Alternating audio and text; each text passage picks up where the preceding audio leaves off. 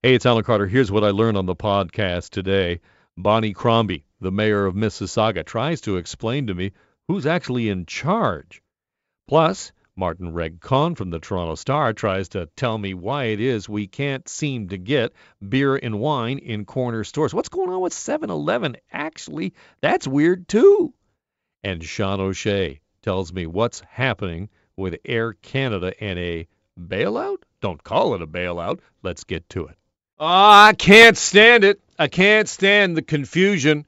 But what I can't stand more is the chaos and the cynicism that comes from the confusion. Do not be brought down. Do not be brought low by the mixed messages and the communication failures.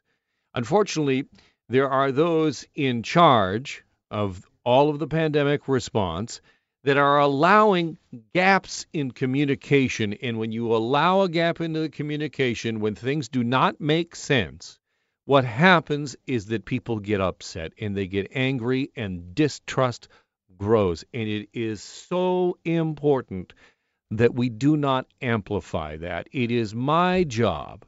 It is my job to make sure that you get the truth. My name is Alan Carter, and for 30 years now, I have been in local news in various parts of this country. For more than 20 years, I have been a news reporter in the city of Toronto, working at Global News. I have been a crime reporter.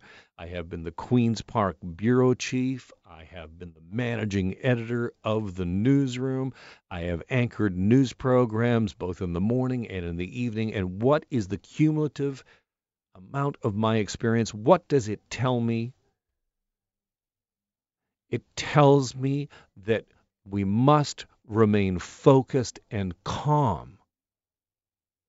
That if we allow those on either side to be able to spin us out of control with anger and amplitude of confusion and cynicism that takes us to a place we do not want to go. Too often, we make the mistake of retreating into our own worst instincts. Coming up, we're going to talk about that from a couple of different angles. We're going to dig into what's happening with the provincial response and with the municipal response straight ahead. Bonnie Crombie, the mayor of Mississauga, is going to be with us. Then later on in the program, are you thirsty? Because I am thirsty. This confusion is making me thirsty. Forget about the pretzels. The pretzels aren't making me thirsty. The confusion is. So I'd like to go to the corner, store and get myself a beer. D- wait a minute. Didn't Doug Ford promise that, that we could do that?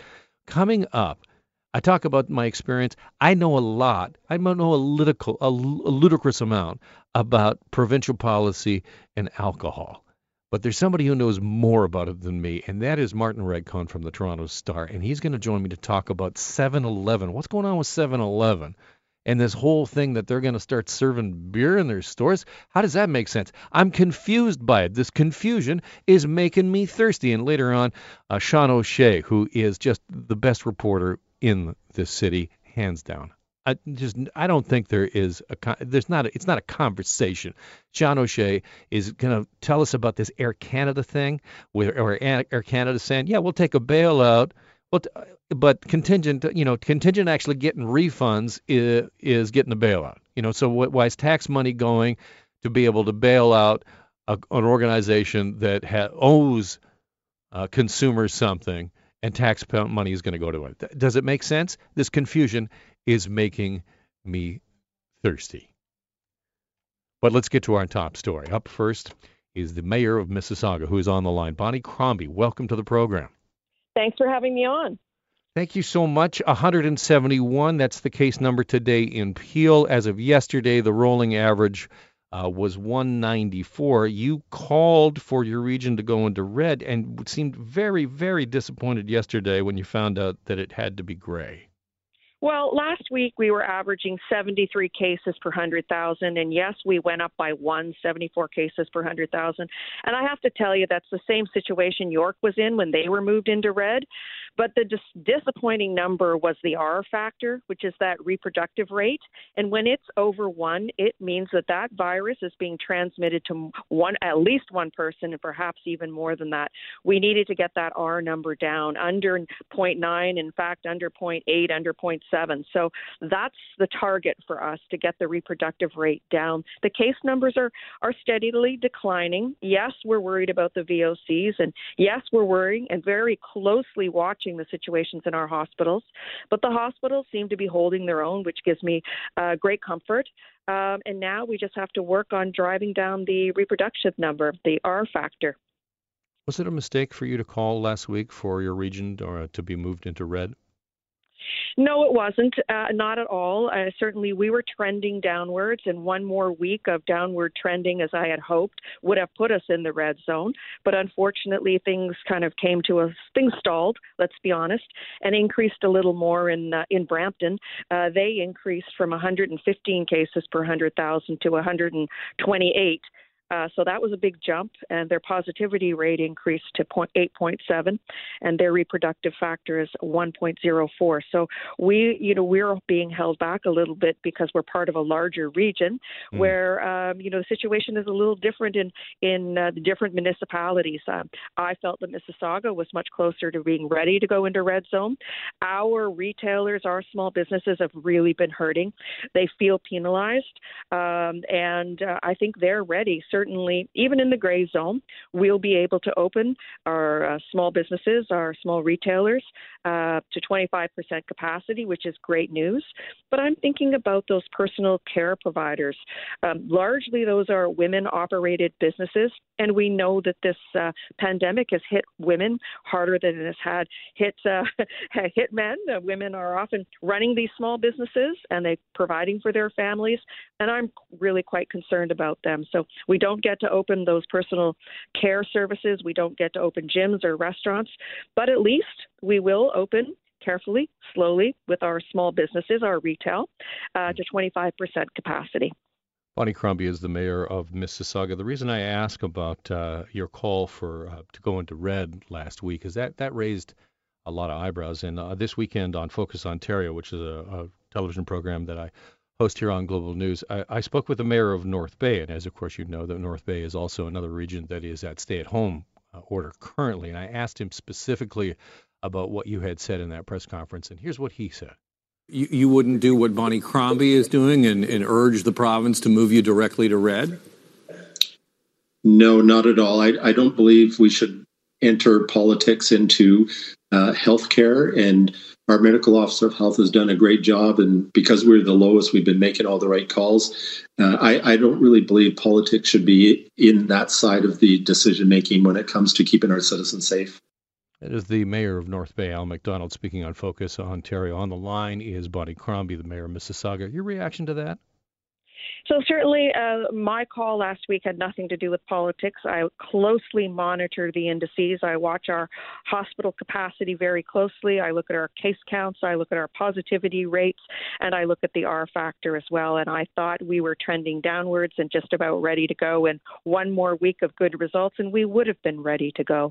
Um, but we're watching our VOCs, those variants of concern, very closely, as is he. And obviously, uh, up there, they uh, they're in lockdown because of the VOCs, but no region has been in lockdown longer than Mississauga, Brampton, Caledon, and the city of Toronto.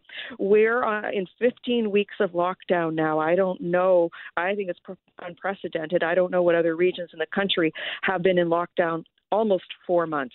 And I think it's uh, our small businesses are hemorrhaging. Uh, the weather is getting nicer. People are going to get outside. I think it's time. I think it's time that we start the safe reopening. The indices are almost perfect just another week. I'm hoping the, this little increase in the R factor was an anomaly and uh, it'll sort itself out next week. And we've asked Dr. Loh to follow the indices very closely and let's monitor on a week to week basis. He, he said, look, the kids went back to school on February 22nd. It's too early to go back. Let's uh, wait to see the trends after 7 to 14 days. What do transmission rates look like? They were stabilizing. In fact, they were declining. Things looked so good Um, and I'm hopeful if this is just a blip, if it's an anomaly, maybe we can reopen the following week. I, I think though what for the average person, for the, the citizen out there, what, what what they come away with is some kind of confusion a little bit about okay, well now who is in charge and who should be in charge? Should it be uh, political leadership? Uh, should it be Dr. Loh? Should it be Dr. de Villa in Toronto? We have sort of these, you know, different messages going back and forth. And I wonder if you can address the confusion and what that does for the public. I'm certainly happy to do that because, um, you know, the safety, health, and well being of my community are foremost. But I think there are some other factors that can't be ignored as well. I'm talking about mental health of people who have been in lockdown for almost four months. I'm talking about the financial viability of our small businesses and the strain that that has imposed and how these businesses are hemorrhaging. You know, these are factors that have to be considered as well.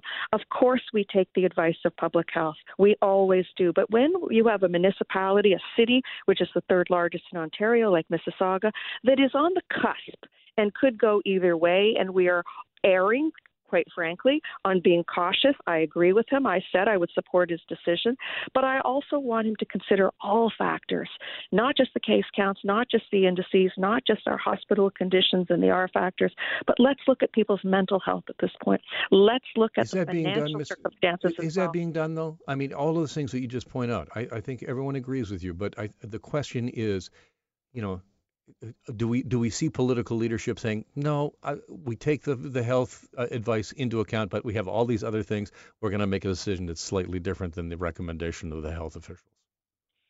Well, we're on the cusp of both the gray and the red zone. So I understand Dr. Loh wants to be cautious, and I agree with him. We're going to wait another minimum of a week, possibly two. I hope not.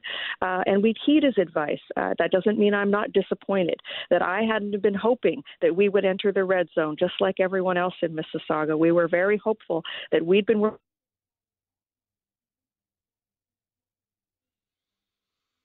Apologies there. We seem to have lost the mayor. Um, uh, thank you to uh, Bonnie Crombie, the mayor of Mississauga, for calling in and an important discussion. And I think we're trying to get at what is just absolutely central. Isn't the, the question you have? Like, who's in charge? de Villa? Tory? Williams? Ford?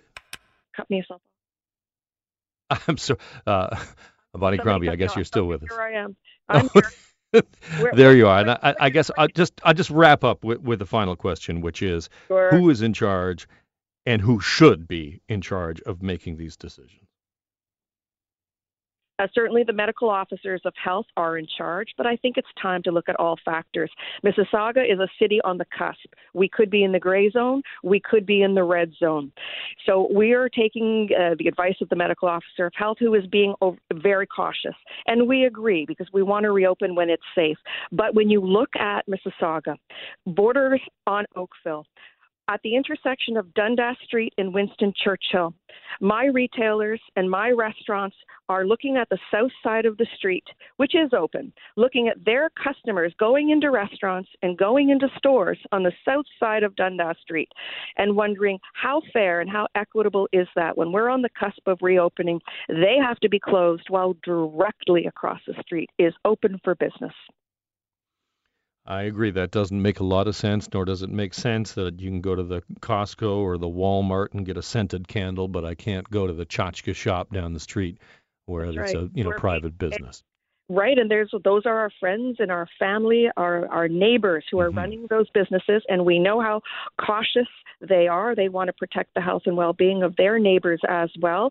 Yet, uh, those big box stores are are open for business, over capacity, not enforcing masks. They are selling not essential goods, which is fundamentally unfair. Uh, I, I, you know, I tried to put a motion forward that we close those non-essential aisles because it set up a huge competitive advantage for those big box stores. stores. So unfair to our local retailers. Bonnie Crombie, I got to let you go. Thank you so much for being on the program today. Thanks so much for having me today. All the best. That- Bye-bye. Thank you. That is Bonnie Crombie, who is the mayor of Mississauga. So I, I think there was a big important question you just heard there at the end.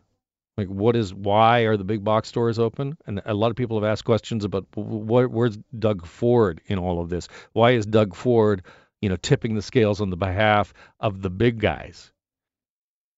I am thirsty. I am thirsty for the truth.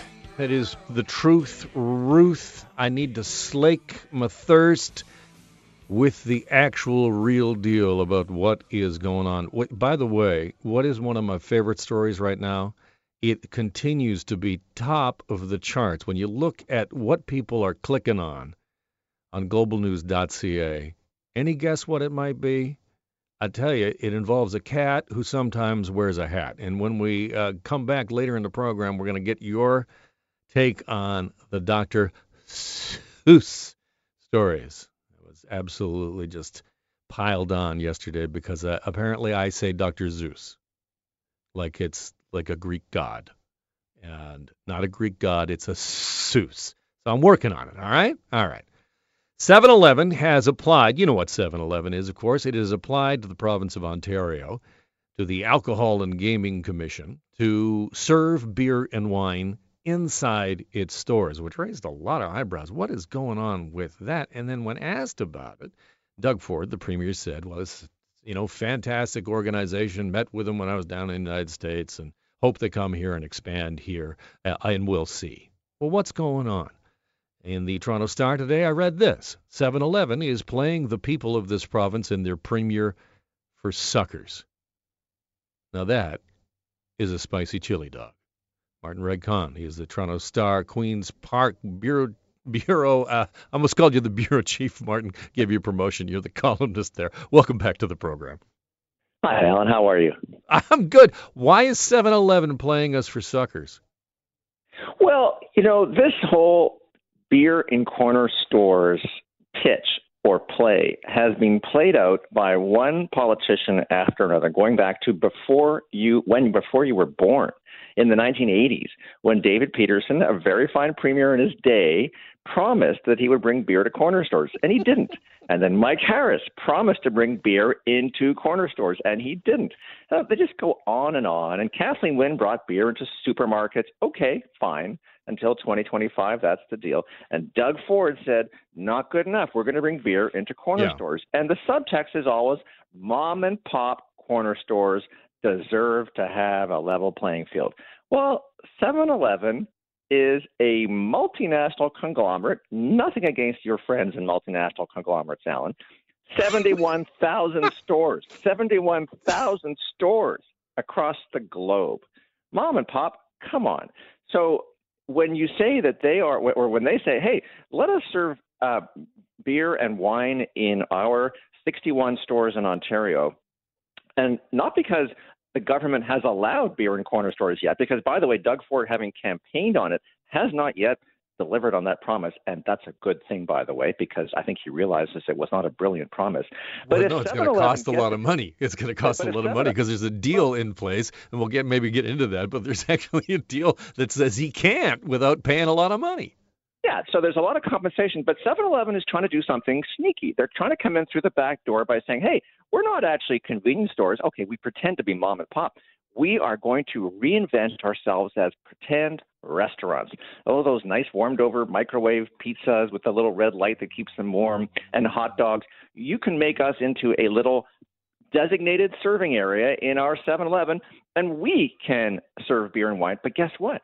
All the other convenience stores in Ontario won't be able to. So that's why they're playing us for suckers, because they're pretending to be what they're not really, which is restaurants that should be able to serve booze in the middle of a pandemic, in the middle of COVID 19, when everyone's hurting, and especially convenience stores are hurting. So it's an end run. That's why they're playing us for suckers one of the things that just jumped right out at me is when I heard Doug Ford say, "Oh, we met with him when we were down in the states." Did that show up in a on a lobbyist list somewhere? Shouldn't there be? Uh, is, is that not lobbying on the part of of this corporation? And the other thing that jumped out at me is the timing of this application. You know, in the lead up to the budget, which would be where we would see any kind of change like that. I, I'm wondering what you thought about those two things. Well, I'm not a huge conspiracy theory kind of guy, so I I don't. No, I'm not. I like so I'm I'm kind of, like I'm always wrong. So uh, do I think there was some kind of super sneaky um, process where Doug Ford snuck in. It wasn't on his itinerary. He saw them last year. I think he's allowed to meet all these corporate titans, and that's okay. He, You know, his he campaigned on Ontario open for business, so that's fine. I, I don't mind that. I, I know no, there's no, there aren't any real tracks about who the who's lobbying whom. And that's you know it would be nice if that was a little more transparent and if he had fessed up. But I, that's to me that's a bit of a sideshow. To me it's already before the alcohol and gaming commission and i think this should be dispatched. Um, and it should be it should be it should be stopped cold in its tracks because it's not fair to the other convenience stores and it's not fair to the taxpayers of Ontario. I mean, how how, would, how do your listeners feel about the idea of having to cough up potential penalties if we get sued by the big brewers understandably, for breaking a deal that was negotiated in good faith that lasts until 25. Can we not wait just a few more years until that agreement I'm expires? thirsty, Martin. Just go to I'm your Martin. supermarket. Yeah, I'm all ears. Martin Regg-Cohn is uh, the uh, Queen's Park columnist at the uh, Toronto Star. Uh, in, in, our last segment, we talked about big box stores with uh, Bonnie Crombie, who's quite angry about the Yeah. fact that big box stores are allowed to sell stuff. And and is there a relation here? Can we can we link these two things? That you know, as you talk about, well, this is not mom and pop stores. Again, this is a big corporation making an application here, and Doug Ford has already said, well, big box stores you can continue to sell stuff when mom and pop stores can't.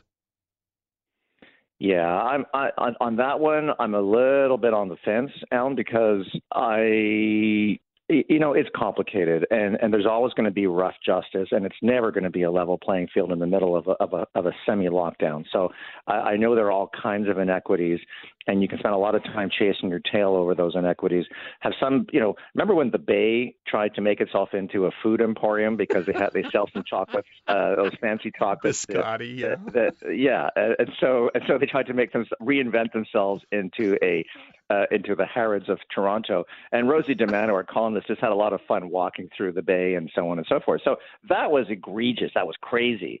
Do I do I do I lose sleep about Walmart uh, and Costco doing this and getting? You know, the, the thing about a big box, Alan, is other than the crazy Costco crowds, there's there's a little more room to shop, so maybe it's a little safer. I don't know. I'm not a, I'm not a great one on that one. Martin, great having you on the program. Your article is excellent in the paper today, uh, both uh, online and the physical copy, which shows up at my door in the morning. I love reading an actual hard copy of a newspaper. Martin, always great to talk to you. Bless you, Alan. Take care. that is Martin Regg-Cohn with the uh, Toronto Star. Interesting stuff there. Interesting. Did you know that? Did you know that? That that's the reason why we can't get beer and wine in corner stores? That there is a deal there, there is a deal that the previous Liberal government signed with the big brewers, and why did they do that? Is so that they could get beer and wine into grocery stores, and that that deal is in place for a couple more years, and that is why you're not going to see any beer and wine in the corner stores, despite whatever Doug Ford has got to say. Big it up, big it up. It's time for some refunds. Does Air Canada owe you a couple of dollars? Did you book something and it's just being pushed forward and forward and forward? And you're like, I need that cash. I need the money. Well, Air Canada says, well, I don't have any money. We don't have any money around here. We need we need the federal government to do it. Ottawa has put the reimbursement of travelers on the table as a key demand in exchange for financial relief for airlines. Sean O'Shea is our global news reporter covering this story for us. Welcome to the program, Sean. Hello again, Alan. Welcome. I you you've been covering this. I I can't count how many times you've been out to the airport talking about uh, airport and airline uh, related things. Uh, there's a lot of people out there who could really use this money back. This was such a contentious issue back last year, Alan, when people couldn't fly and had paid in full for tickets, and then various airlines, including Air Canada and WestJet, said, "Look, we're going to give you a flight credit toward a future flight, as opposed to giving money back." It really angered so many people who said, "Hey." That's my money. I didn't get the service. It's not my fault that there was a pandemic, that you couldn't fly me. I should get the money back. And so this is now apparently going to happen, according to Jerry Dias, who heads the largest private sector union in Canada, represents 15,000 uh, airline employees. And he's saying uh, the federal government is not confirming, nor is Air Canada, but he's saying that uh, this was a stipulation of the financial package that is being worked out and has been under negotiation between the federal government and Air Canada and WestJet since uh, last November. Again, he's saying it, and uh, the federal government is not confirming it, but they're not denying it either. Uh, Jerry Dias was on this radio station earlier today talking about the financial impact on Air Canada.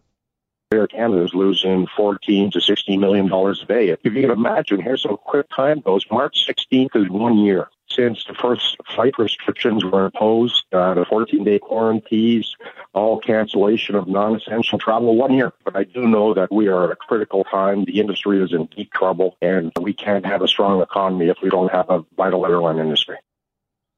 That is Jerry Dias on this radio station earlier today. It is his reporting that uh, Air Canada has on the table right now uh, refunds for passengers as part of a bailout package. Sean O'Shea, our global news reporter, on the line. Sean, I think the question for a lot of people is: is wait a second, is government is the government going to take tax money, kind of a tax base, and then funnel it into this corporation, which then is going to hand it on? Uh, to travelers who want their money back, and does that make sense? Valid questions, Alan. Uh, Dias with us was very clear to say that this is not going to be a bailout. It's going to be a government loan at low interest rates. That that's what's being negotiated.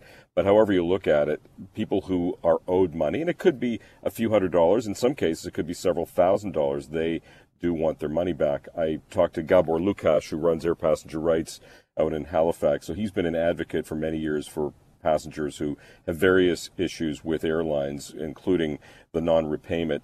And he said, look, this is a, a short term gain, but really it's a long term loss from a perspective of rule of law because, as he pointed out, uh, airlines are supposed to give money back when the flights don't go, and it's their fault.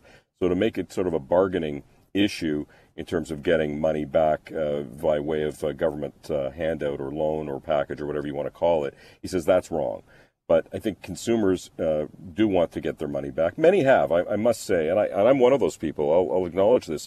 My wife and I were supposed to go to Berlin last year, and initially the airline that I was traveling with said, uh, "No, you're going to have to take a, uh, a credit." And so I contacted my credit card company, as did many other people. And as a result of making that chargeback request, I got my money back. And so did a lot of other people. And people who paid with credit cards pursued that. But it hasn't been easy for a lot of people. And in fact, even in my case, air, the airline uh, basically challenged it. Uh, and then ended up uh, uh, the, the, the, credit card company ended up paying back. So there's a whole range of people. Some owed money, some that got money back. But it is so angering for so many people who really, many cases, needed every dollar they could get last March. Speaking with Sean O'Shea, our consumer reporter here at Global News, and Sean, as we peer into the financials of Air Canada, uh, what sense do we have? I mean, the, the just the the hemorrhaging of money just seems to be just overwhelming.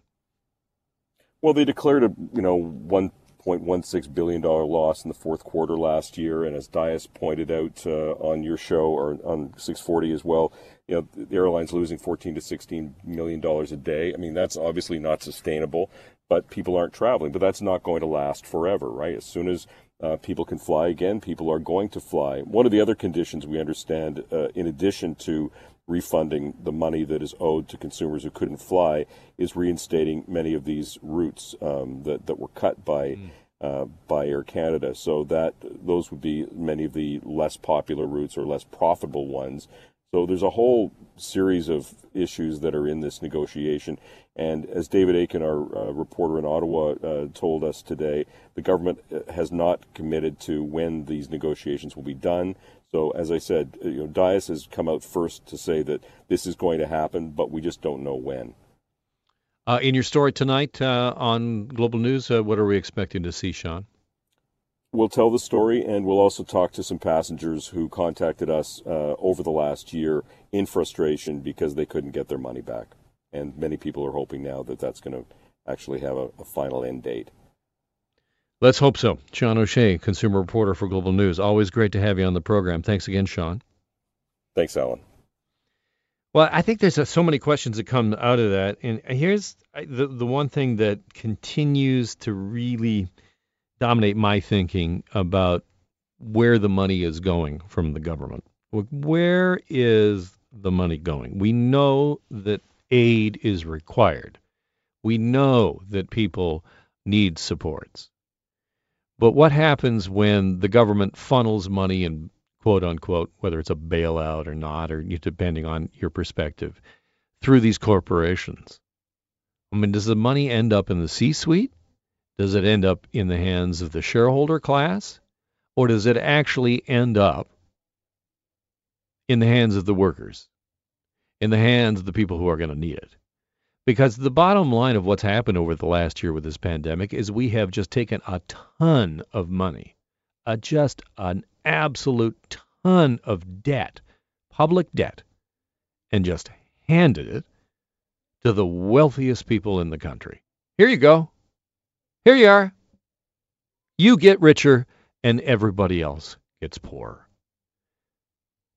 And uh, there's going to be a reckoning for that kind of thing. You can't have that kind of wage disparity, that kind of thing where money is going to the shareholder class. What is do you know what's driving the real estate market right now? What's driving it is all of the accumulated wealth for a lot of people who are getting government subsidies or either just sitting on cash at home. You got nowhere to spend it. You got nothing to nowhere to spend it you're already okay. You got the room, you got the spot. You know, if you're of a certain income level already, the pandemic probably has padded your bottom line a little bit, hasn't it? Fess up. But if you're below a certain income level, the impact has been catastrophic. And time and time again, what do we see the government doing? We see the government putting money in the hands of corporations and getting cash where? To the shareholder class, the landowning class. And meanwhile, paid sick days are like, well, it's the federal responsibility. No, it's a provincial responsibility. And on we go. A year into this thing, no paid sick days, no added supports. And we know that transmission is happening amongst workers who have to go to work, don't have any choice. We know the transmission then happens with those workers who work in, you know, in factories and other settings and then go home and they live closely. They may be multi-generational families, no ability to separate or to isolate if needed. But by all means, let's shovel some cash to another giant corporation. Let's do that. Doesn't seem to make any sense. My name is Alan Carter, and here's how I sum it all up. Because we've talked about a lot of things that don't make a lot of sense, whether it's Dr. Seuss, whether it's beer and wine in corner stores, whether it's whether or not politicians or health officials are actually in charge of the health response. All of those things we discussed today. That's the podcast for today. Don't forget the Alan Carter radio program is live weekdays at noon.